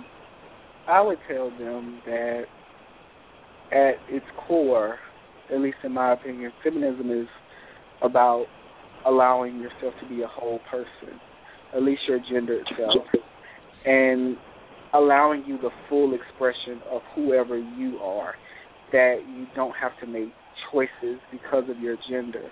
And that that's not something to be afraid of, that it's actually something to embrace because, you know, oftentimes we have to tell ourselves that we're okay with how we're being forced to perform or express or communicate our gender, and that we, that our reservations are are made to feel um, that we're being weak or that we're less of a man because we don't want to perform or behave in a certain kind of way.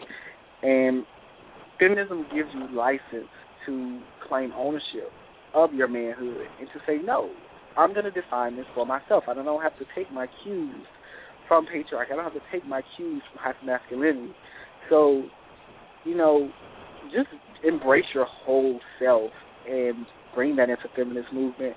And as Xavier said, you know, be a good listener and be an active participant because you also need active participants. We don't need people who are just deferring everything to women because I feel like, and that's kind of the we're like going back to the problem anyway, which is men not being accountable for ending sexism.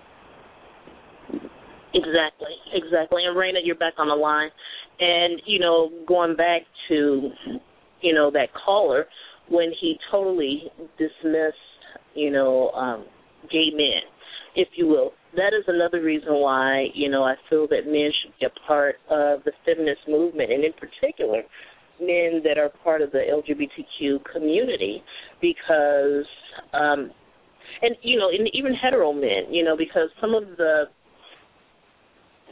examples that I've seen out there is when you'll see a man or even a woman try to reduce another man, whether they're a member of the LGBTQ or hetero, um, basically they'll say, well, you know, the gentleman is acting like, you know, a, a bitch or he's being a, a pussy or whatever, reducing them down to a woman as though being a woman is a bad thing. And I see I see that you know being voiced by both men and women, and it's extremely disturbing. And a lot of women seem to not understand that when they call a man, you know, those names, that in essence, you know, they're projecting that they are less than. And you know, we need to continue to challenge that, and you know, put more information out there. And like I said, you guys, you're doing a wonderful job I enjoy seeing you all on Twitter as well as Facebook, and you know all of their information is on a on a profile there, guys. So you all can click on the links. But they're doing wonderful, you know, work and you know very motivating. They're extremely supportive. These are a couple of really good guys, and you know I appreciate everything that they've done because you know it can get rather daunting and just knowing that we have some people out there that you know are in this fight and not only you know part of the fight. You know there are times when i see these guys taking charge and that's a wonderful thing because it gives us a chance to take a breather if you will. So you know yeah absolutely. That is so refreshing exactly. to not have to carry the carry the water all the time. You know what i mean? So. Exactly. Exactly. Exactly. So again um xavier tell mm-hmm. everybody how they you? Tell everybody how they can reach you and what you're doing currently.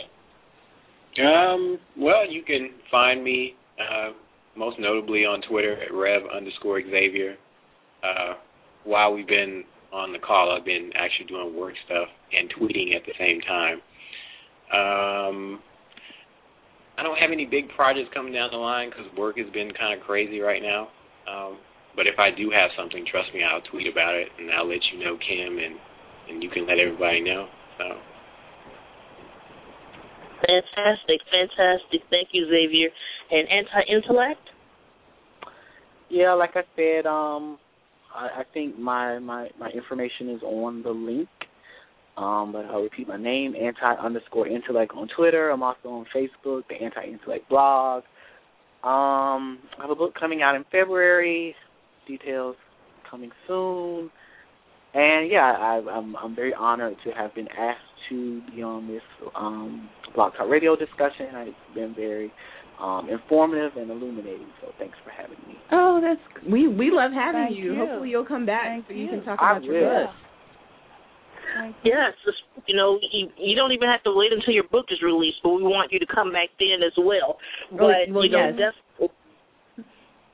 I look so you forward know, to I, it. I think Yes, sir. You know, I thank both of you guys for coming on, but see, I would be remiss if I did not bring up anti-intellect's interaction with Spike Lee. Do you mind sharing that with us?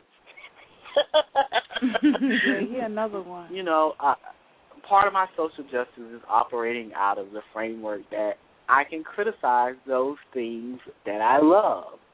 And you know, I'm a fan of Spike Lee. I think he's an important voice um, in the black community, and I love his work. In particular, the film School Daze, which is one of my favorite films as a HBCU graduate. Um, it's the 25th anniversary of Spike Lee's School Daze, and the film is full of you know issues, colorism, classism, um, you know, back to Africa versus you know Western middle class values. But one of the things that the film doesn't do a good job of addressing is black sexual politics. And so there's a scene in the film where the fraternity brothers are pledging and stepping around and they use the term faggot. And it's a way of them shoring up their masculinity. And so I, I tweeted Spike Lee and I was asking him about that representation and um whether or not he felt that it was homophobic.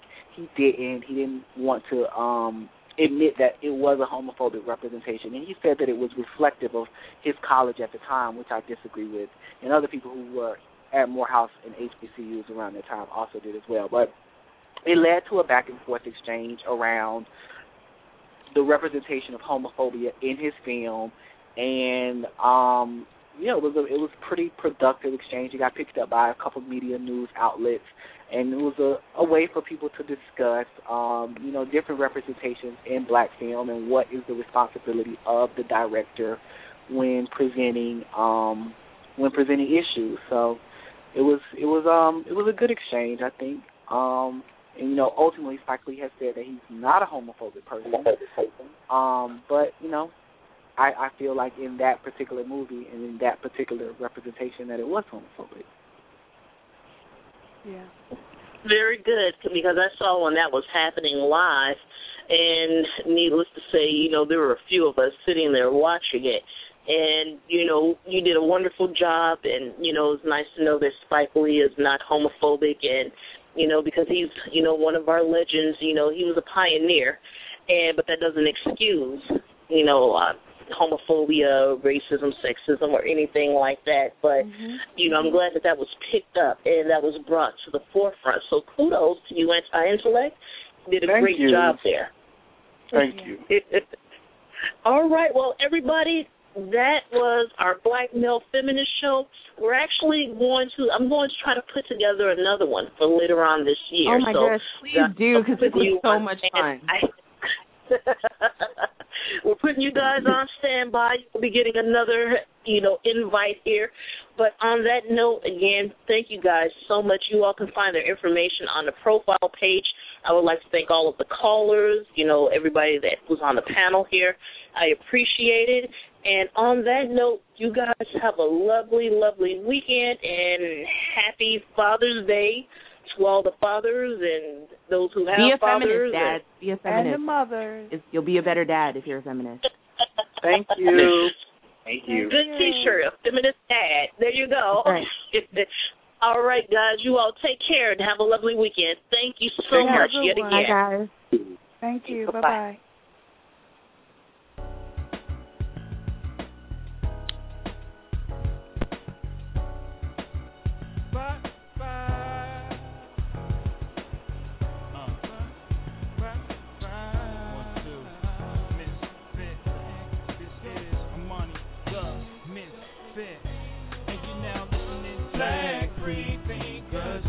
Radio, radio, one, two. Black Free Radio, radio.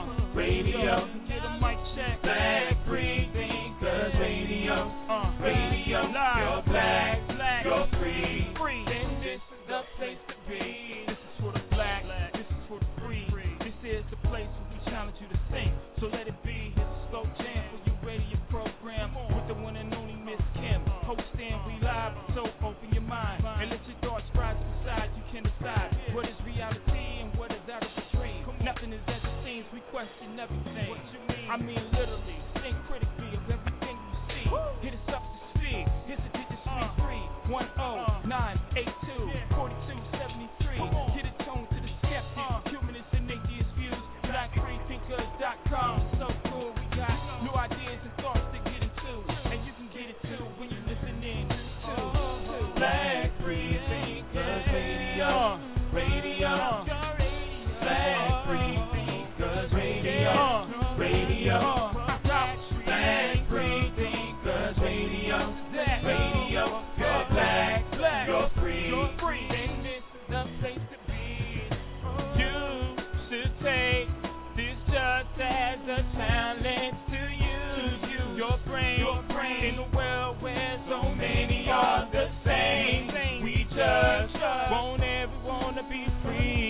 your plan.